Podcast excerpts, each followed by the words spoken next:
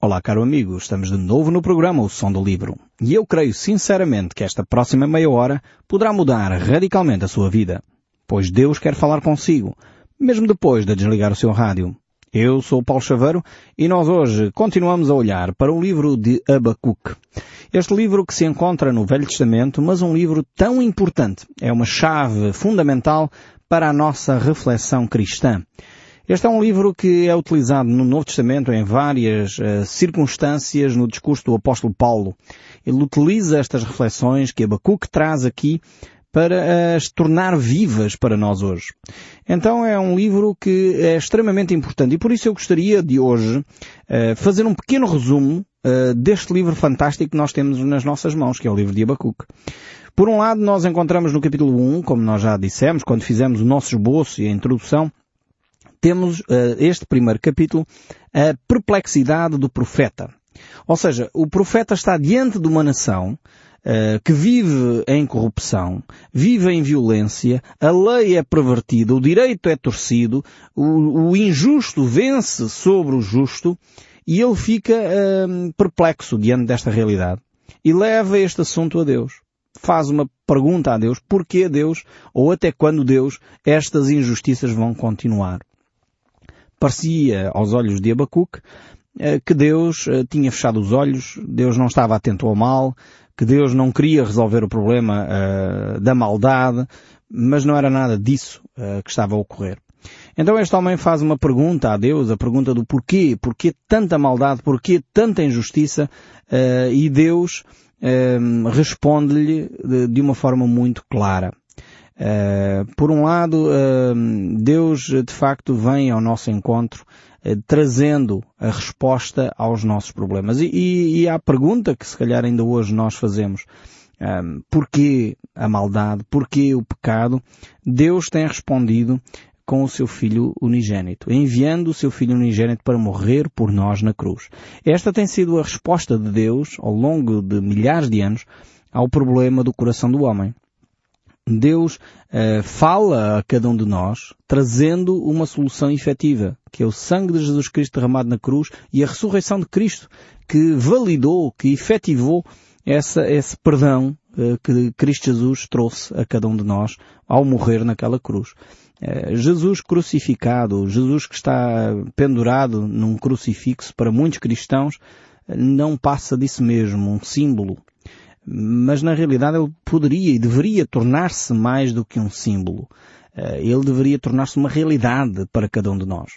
Eh, e cada vez que nós olhamos para um crucifixo, deveríamos lembrar o sacrifício de Cristo na cruz. Eh, não só que Cristo lá ficou pendurado, infelizmente às vezes nos nossos crucifixos nós ficamos por aí. Pensamos que Cristo foi crucificado e infelizmente não, não conseguimos vislumbrar a dimensão uh, do que isso significa para a nossa realidade espiritual. Uh, quantas vezes, eu ainda me lembro do tempo uh, em que havia crucifixos na, nas salas de aula, por mim acho que era, era um símbolo de facto do nosso cristianismo, acho que era importante nós termos esses símbolos para nos recordarem quem nós somos como povo português, mas ao mesmo tempo, infelizmente, retirou-se eh, Cristo das salas de aula, ou quer-se retirar Cristo das salas, das salas de aula, e isso está-se a refletir hoje em dia na nossa sociedade, no aumento da violência, o aumento da gravidez na adolescência, o, o, coisas que são, de facto, prejuízo para a sociedade estão a aumentar uh, na nossa sociedade. E, e, infelizmente os políticos não veem a relação entre tentar colocar Deus fora da sociedade com o aumento de, dos problemas da sociedade. É pena que eles não façam estas ligações. Mas uh, eu, eu, estava a dizer que, que lembro-me desses crucifixos nas salas de aula, só que às vezes não se percebe, mesmo os cristãos uh, que têm esses crucifixos em casa não percebem muitas vezes a dimensão do, do que é que isso significa. E o que significa é que Cristo Jesus veio para perdoar os nossos pecados. Nós em Cristo temos os nossos pecados perdoados. E é isso que de facto Abacuque aqui vai descobrir, que afinal de contas a resposta de Deus à sua pergunta não é necessariamente a resposta que ele gostaria de ter recebido. E muitas vezes Deus faz exatamente isso. Ele traz-nos uma resposta muito mais abrangente, muito mais completa, uma resposta que efetivamente é, é a resposta à, à, ao nosso problema. E nem sempre nós tomamos a dimensão do problema que nós estamos a, a, a viver. Por isso o texto bíblico nos diz que Deus responde muito para além daquilo que nós podemos pensar ou até pedir. E de facto a resposta de Deus normalmente é sempre assim, muito mais completa. Então se por um lado Abacuque tinha a ideia de que na primeira pergunta que ele fez era difícil, então quando ele ouve a resposta de Deus, uh, percebe que tem uma, uma, resposta e como tal tem uma pergunta muito mais complexa agora uh, para fazer a Deus. É porque é que Deus deixa uma nação pior do que Judá ser usada como instrumento de disciplina. E é esse argumento que ele vai desenvolver a partir aqui do verso 12 do capítulo 1 do livro de Abacuque. Vamos ler juntos então este texto bíblico que diz assim: Não és tu desde a eternidade, ó Senhor, meu Deus, ó meu Santo? Não morreremos. O Senhor para executar juízo, puseste aquele povo, tu, ó rocha, o fundaste para servir de disciplina. Tu és tão puro de olhos que não podes ver o mal e a opressão não podes contemplar. Então Abacuque eh, começa a, demonstrar pela sua oração, pela sua reflexão aqui, que ele não entende efetivamente os caminhos de Deus. Os caminhos de Deus são muito mais elevados do que o nosso.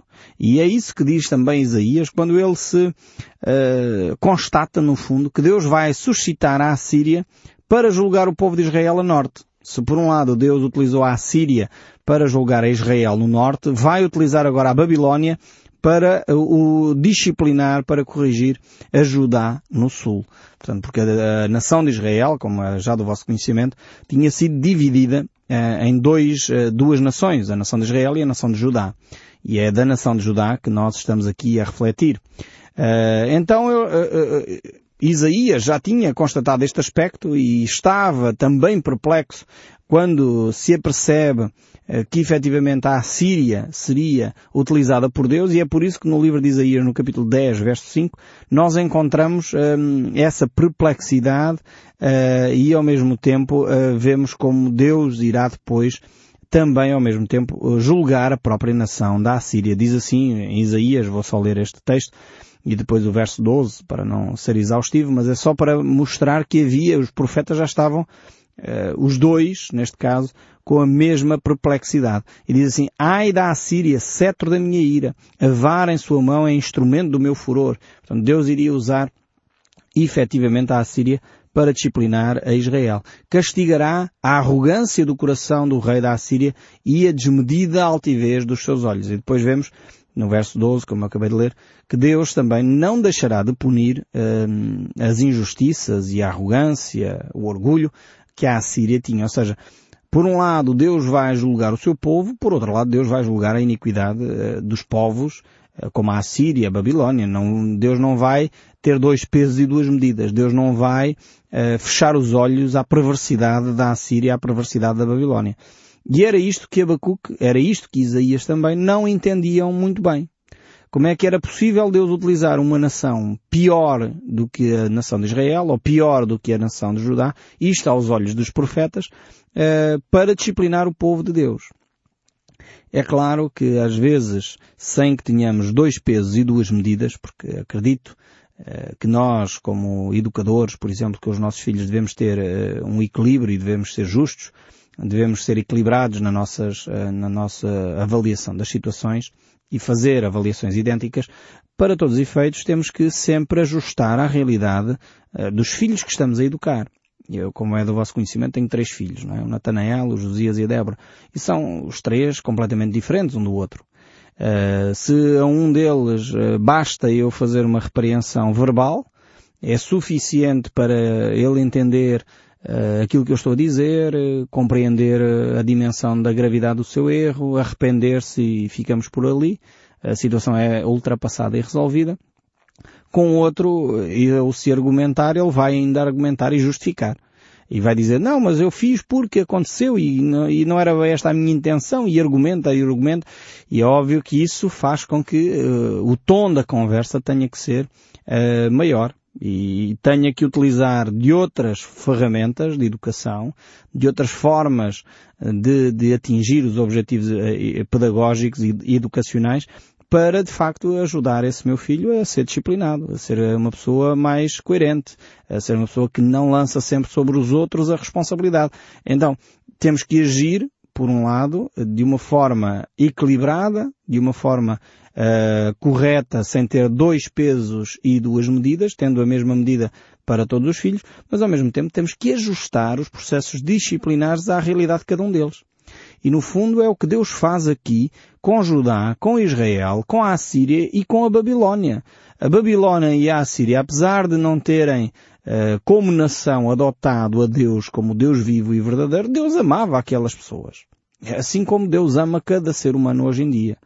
Não é só porque eu sou um cristão uh, que Deus me ama mais do que ama os outros. É óbvio que se eu for uma pessoa que obedeço à palavra de Deus, Deus tem um tratamento comigo diferente, diferenciado. Uh, mas isso uh, tem a ver, mais uma vez, usando o exemplo dos filhos, eu acho que não há melhor exemplo do que esse. Uh, é um exemplo claro. se os meus filhos, quando eu dou uma orientação como pai, obedecem e fazem aquilo que eu estou a dizer sem resmungar, sem se arrastarem, sem má atitude, Claro, eu fico mais agradado do que quando eles fazem com má atitude, ainda vão a refilar e arrastam-se e quase têm que ser obrigados a fazer eh, as coisas. Claro está, como pai isso é mais doloroso, é mais difícil. Não quer dizer que eu os ame menos. A mesma coisa com Deus em relação a nós. Quando uma pessoa faz a vontade de Deus, é um cristão, faz a vontade de Deus, vive dentro dos mandamentos de Deus, vive obedecendo à palavra de Deus, Jesus disse, aquele que me ama faz a minha vontade. Essa ideia de que eu sou um cristão, mas não sou nada, no fundo, sou cristão, mas não sou nada. Quer dizer, na realidade não somos nada efetivamente. Porque, como Jesus diz, aquele que me ama obedece à minha palavra, obedece às minhas orientações. E nós, como filhos de Deus, que dizemos que somos cristãos, temos que obedecer à palavra de Cristo. Não obedecer às tradições da igreja, não obedecer à palavra do, do pastor, entre aspas, não me entendam mal, ou do, do padre, mas não me entendam mal. Isto é, se a palavra do pastor ou do padre for contrária às Escrituras. Se ela for em conformidade com as Escrituras, temos que obedecer, porque a Bíblia diz para obedecermos às autoridades.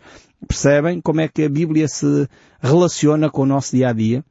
Agora, se um pastor ou um padre vai dizer coisas uh, contrárias às Escrituras, uh, então não podemos pactuar com esse tipo de situação. Se, se um líder religioso nos desafia a matar, nos desafia a roubar, ainda que seja por uma boa causa, é contrário às Escrituras. É contrário ao ensino de Cristo que diz para nós amarmos o inimigo para nós, de facto, eh, bem dizermos aqueles que nos maldizem. E dessa forma estamos a amontoar brasas vivas sobre a sua cabeça. Então, percebem como é que nós temos que ajustar a nossa vida à realidade e aqui temos que saber a Bíblia, que é para não sermos enganados por quem diz ser uh, um líder religioso. Então é nesta perspectiva que nós uh, podemos crescer no conhecimento de quem Deus é.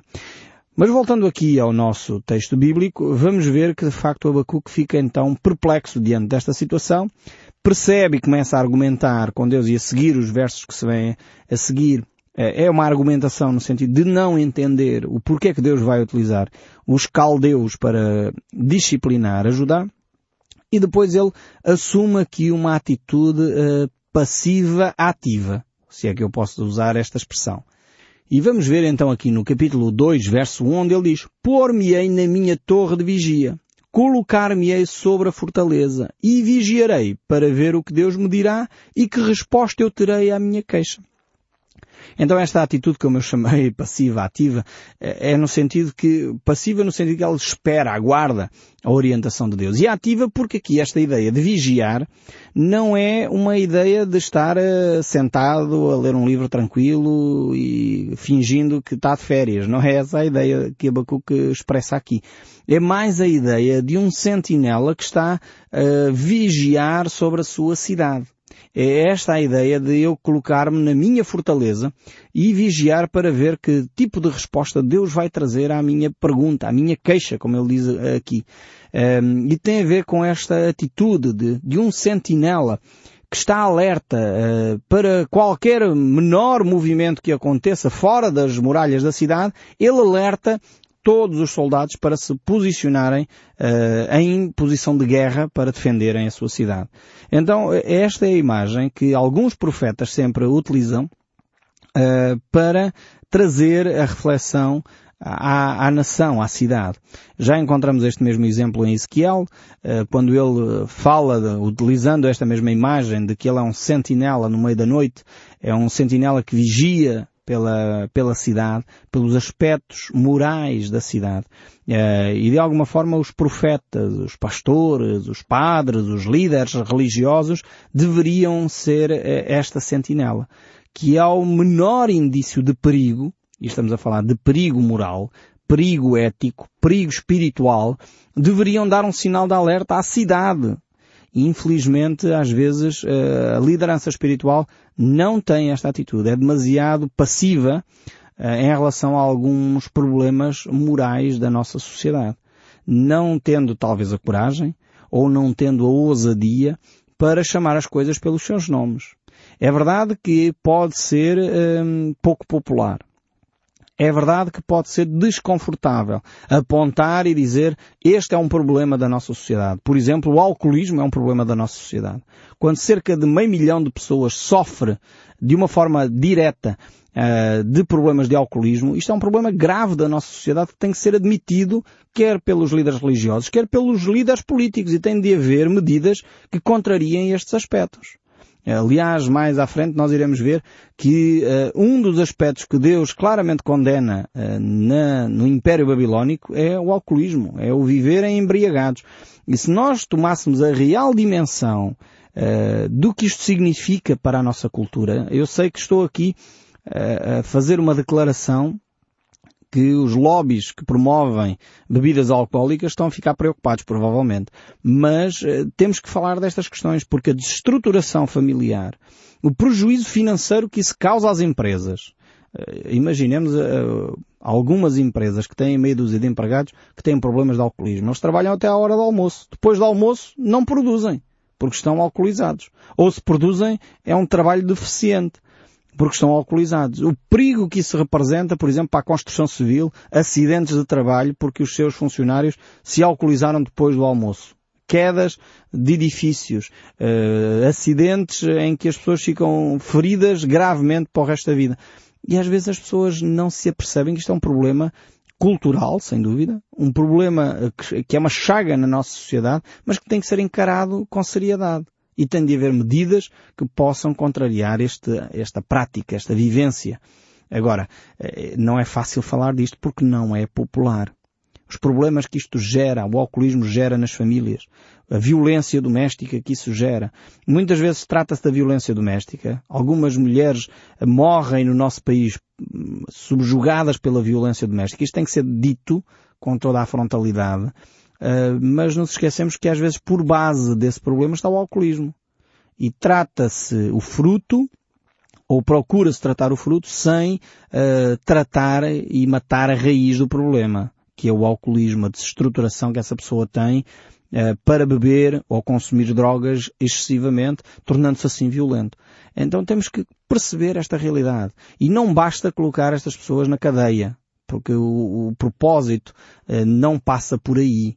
É preciso ajudá-las porque muitas vezes elas próprias são vítimas de pais e avós e mães que eram elas mesmas alcoólicos e alcoólicas.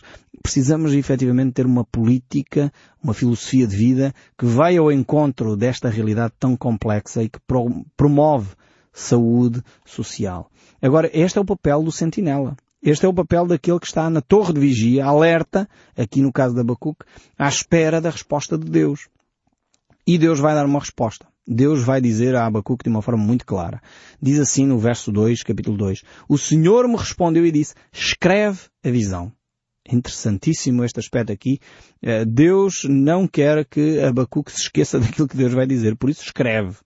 Não há nada melhor eh, do que passar à escrita aquilo que eh, é importante.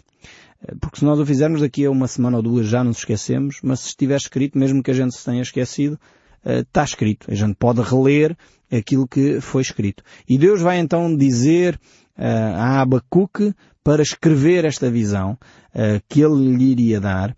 E, é uma visão que é clara, e, Ele quer deixar isso para os séculos vindouros.